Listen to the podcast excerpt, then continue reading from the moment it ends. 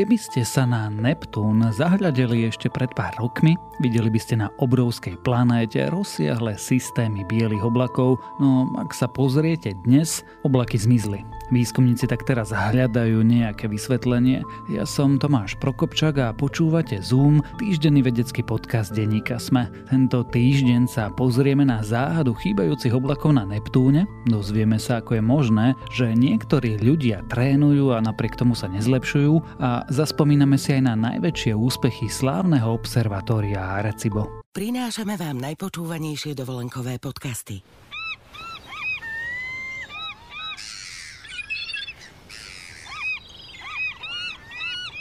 Celú diskusiu čajok kradnúcich lepeňák slovenským turistom si môžete vypočuť na svojej dovolenke.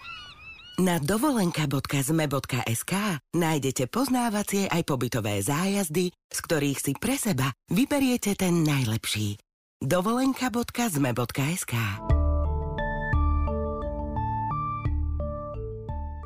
Keby ste sa pozreli na Neptún cez výkonný teleskop pred desiatimi rokmi, videli by ste v jeho atmosfére niekoľko bielých oblakov. Dnes takmer do jedného zmizli a v objektíve by ste videli takmer čisto modrú planétu až na jednu bielu škvrnu pri južnom pole Neptúna. Tento úkaz vedci videli prvýkrát za posledných takmer 30 rokov pozorovaní. Nízka oblačná aktivita na planéte bola aj predtým, ale nikdy nie taká výrazná ako teraz. Astronómovia si všimli, že oblaky na Neptúne začali výrazne ubúdať v roku 2019.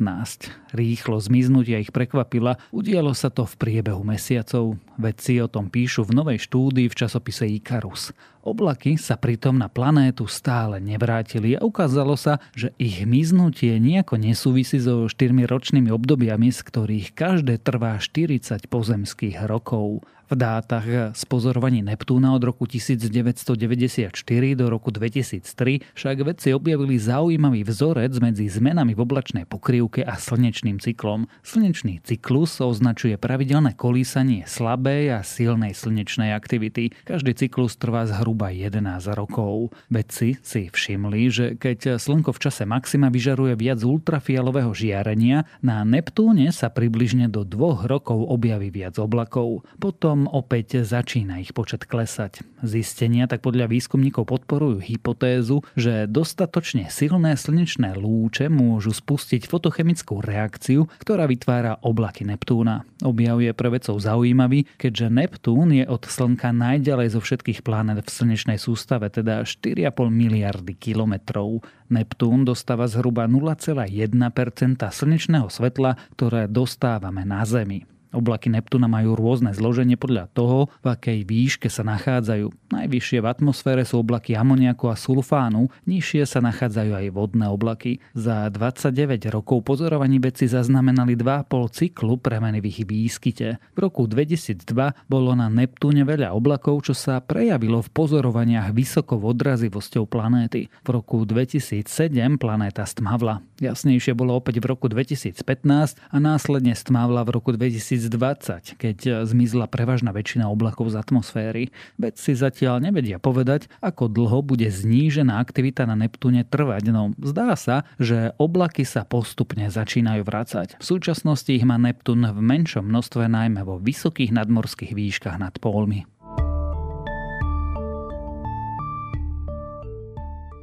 O behu sa často hovorí ako o športe, pri ktorom je dôležitá vytrvalosť. Treba najmä začať, vydržať prvých 10 pokusov a potom ďalších 10 a ďalších 10 a želané zlepšenie sa dostaví. Okrem endorfínov by sa mali dostaviť aj príjemné pocity z toho, že zabehnutá trať sa prirodzene predlžuje. No zdá sa, že u niektorých ľudí, bez ohľadu na to, ako usilovne trénujú, zlepšenie neprichádza. Zatiaľ čo iní sa zase zdajú prirodzene nadaní a dokážu bez problémov zabehnúť niekoľko kilometrov už po pár tréningoch. Nedávna štúdia ukázala, že odpoveď, prečo sú niektorí ľudia vo vytrvalostnom cvičení lepší, môže poskytnúť aj genetika. Prispieva k tomu, ako dobre telo reaguje na cvičenia, ktoré sú založené na vytrvalosti, napríklad na bicyklovanie, beh alebo plávanie. Do štúdie britských vedcov sa zapojilo 45 účastníkov vo veku 20 až 40 rokov, pričom viac ako polovica z nich boli muži. Odborníci ich náhodne rozdelili do dvoch skupín. Prvej skupine predpísali prísny bežecký program založený na vytrvalosti. Pozostával z 20 až 30 minútového behu vonku trikrát za týždeň. Naopak, druhá skupina, ktorú vedci považovali za kontrolnú, dostala inštrukcie,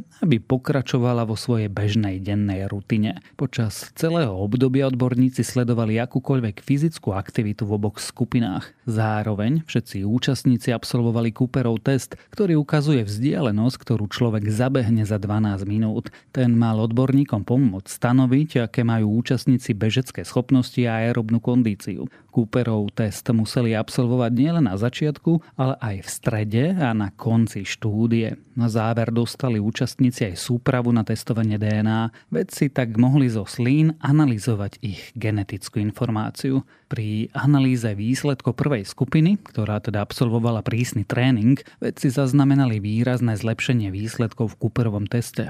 Priemere šlo o posun o 1,5%.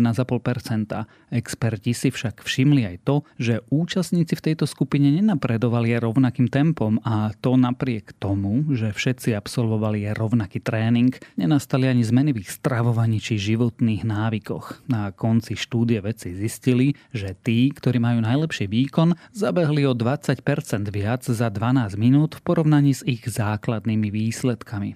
Na druhej strane u niektorých účastníkov nenastalo za 8 týždňov žiadne zlepšenie. Ukázalo sa, že to záviselo od špecifického genetického profilu účastníka. Vedci našli 18 jednonukleotidových polymorfizmov, ktoré boli priamo prepojené so zlepšeniami v odolnosti. Tie vysvetľujú, ako sa genetická sekvencia alebo jeden gén môže líšiť u jednotlivých osôb alebo populácií. Zjednodušene povedané, aj keď je naša základná genetická výbava rovnaká, to, čo nás odlišuje, sú špecifické genetické variácie, ktoré máme vedci zistili, že ľudia, ktorí absolvovali vytrvalostný tréning, boli úspešnejší v behu na dlhšie vzdialenosti, ak ich genetická informácia obsahovala viac z týchto 18 priaznivých eh, polymorfizmov. Účastníci, ktorí sa zlepšili málo alebo vôbec, mali naopak málo, prípadne žiadne z týchto zmien. Štúdia britských vedcov nie je prvá, ktorá ukazuje prepojenie medzi genetikou a kondíciou.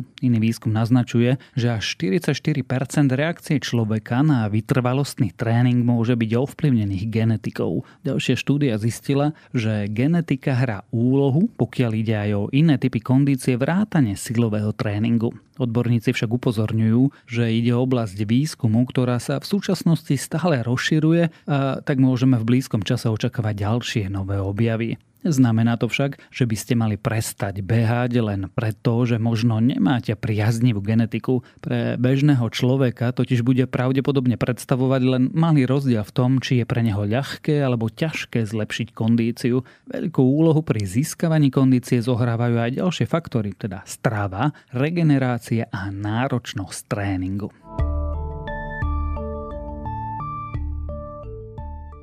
Prežil hurikány aj zemetrasenia. Teleskop Arecibo v Portoriku nakoniec nepriamo zničili škrty v rozpočte. Po prasknutí roky zanedbaných hlán sa totiž na 300-metrový tanier zrútila 900-tonová plošina s anténou. Takmer 2 roky a 8 mesiacov po nehode v pondelok 14. augusta Arecibo zavreli. Vedu už robiť nebude. O prácu prišlo 90 ľudí, vrátane 25 výskumníkov a výskumníčok. Hlavným nástrojom vo observatóriu bol práve zničený zničený teleskop, ktorý už nebolo možné opraviť. Takmer 60 rokov skúmal ďalekohľad vesmír a najmä blízkozemské asteroidy, exoplanéty či gravitačné vlny. Zaoberal sa aj pátraním po mimozemskom inteligentnom živote a aké sú teda najvýznamnejšie objavy teleskopu Arecibo? Napríklad Venuša. Druhá planéta našej slnečnej sústavy býva ukrytá pod hustými oblakmi kyseliny sírovej. Až v 70. rokoch sa vedcom podarilo nazrieť podne a vidieť tak prvýkrát povrch Venuše.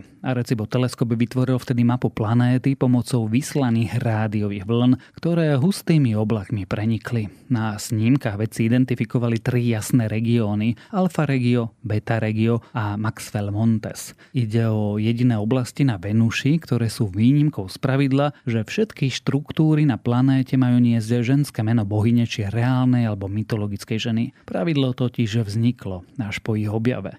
Jedno pozorovanie Merkúra zase pomohlo vyriešiť záhadu o teplote na prvej planéte slnečnej sústavy. Do roku 1965 si totiž astronómovia mysleli, že Merkúr sa otočí okolo svojej osie raz za 88 dní, no radarové merania za Reciba ukázali, že to je v skutočnosti 59 dní. Ak by sa planéta skutočne otočila okolo osie raz za 88 dní, bola by k Slnku otočená stále tou istou stranou. Merkúr totiž obehne Slnko raz za 88 dní. Znamenalo by to, že na jednej strane by bol Merkúr veľmi horúci a na odvrátenej strane mrazivo studený. Pozorovania však ukázali, že teplota na povrchu Merkúra je pomerne rovnomerná. Čas otočenia okolo osy za 59 dní týmto pozorovaniam zodpovedal pre blízkosť k Slnku vedci tiež predpokladali, že na Merkúre nemôže byť ľad. V 90. rokoch však teleskop Arecibo odhalil, že ľad sa predsa len môže ukrývať v dlhodobo zatienených kráteroch na póloch planéty. Pozorovania neskôr potvrdila misia Messenger. Za jeho zásluhy pri skúmaní Merkúra po observatóriu pomenovali sériu kráterov Arecibo Catena. V roku 1992 objavil teleskop Arecibo vôbec prvú exoplanétu, teda planétu mimo slnečnej sústavy. A išlo celkom veľkú náhodu. V čase pozorovaní totiž teleskop opravovali a bol preto namierený iba na jeden bod na oblohe. Vedci si nemohli vyberať, čo budú pozorovať. Cez zorné pole teleskopu vtedy prešiel pulzar, teda rýchlo rotujúca mŕtva hviezda PSRB 1257 plus 12, prezývaný tiež lič. Drobné výkyvy v príchode rádiových zábleskov z pulzaru naznačovali, že hviezdu obiehajú planéty. Nakoniec sa ukázalo, že pri hviezde je celá planetárna sústava s tromi známymi planétami Draugr, Poltergeist a Pobetor. Išlo zároveň o prvé pulzarové planéty, ktoré sú veľmi vzácne. Dodnes ich astronómovia poznajú iba sedem. Naproti tomu exoplanet poznajú viac ako 5000. V roku 1974 zase objavili veci z projektu Arecibo vôbec prvý binárny pulzár. Ide o pulzár so spoločníkom, ktorým je často biely trpaslík či neutrónová hviezda, pričom obe tele sa obiehajú spoločné ťažisko. Objav pomohol k nepriamému potvrdeniu existencie gravitačných vln. Skracovanie času obehu dvoch hviezd totiž zodpovedalo Einsteinovej predpovedi o strate energie vplyvom vyžarovania gravitačných vln. Priame potvrdenie gravitačných vln prišlo až v roku 2015. V roku 1993 získali za objav binárneho pulzáru Nobelovú cenu za fyziku astrofyzik Joseph Houghton Taylor a fyzik Russell Alan Hals. Halsého Taylorov pulzár je zložený z pulzaru a z neutrónovej hviezdy. Od Zeme je vzdialený 21 tisíc svetelných rokov a napokon sú tu rýchle rádiové záblesky. Tie sú jednou z najväčších záhad astronómie. Ide zväčšo o jednorazové, silné, no veľmi krátke signály z vesmíru, ktorých pôvod vedci stále nepoznajú. Hypotézou je, že časť môže pochádzať z magnetárov, teda neutrónových hviezd s extrémne silným magnetickým poľom. Iba malá časť zábleskov sa opakuje a existenciu prvého takéhoto potvrdil práve teleskop Arecibo v roku 2015.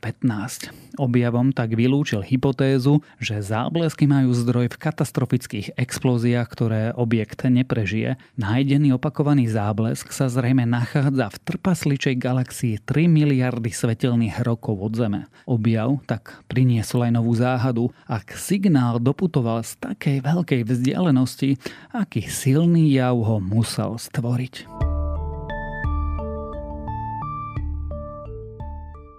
Ďalšie zaujímavé správy z vedy. Zdá sa, že aktuálny slnečný cyklus je zvláštny. Aktivita našej hviezdy je totiž silnejšia a podstatne menej predvídateľná, ako sme zvyknutí. Maximum slnečnej aktivity sa totiž očakávalo až v roku 2025, no tieto predpoklady Slnko už prekonalo.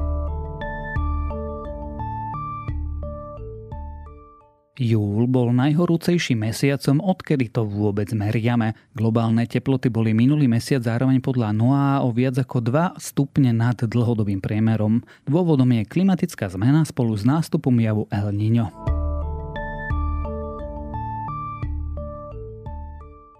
Z atmosféry relatívne nedalekej exoplanéty uniká hélium. Astronómovia si to všimli pri telese TOI 2134b, ktoré trochu pripomína náš Neptún. Zdá sa, že príčinou je hviezda, ktorá svoju planétu bombarduje ultrafialovým žiarením.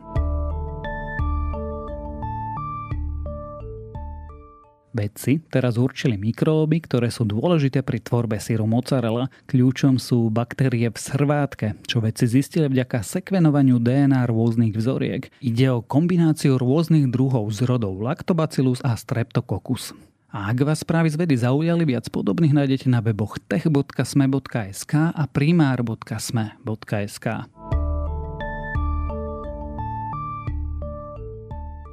Počúvali ste Zoom, týždenný vedecký podcast denníka SME. Zoom nájdete vo vašich mobilných podcastových aplikáciách, na streamovacej službe Spotify alebo na adrese sme.sk lomka Zoom.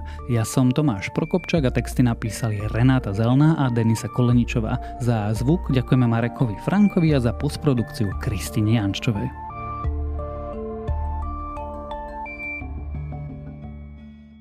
Prinášame vám najpočúvanejšie dovolenkové podcasty.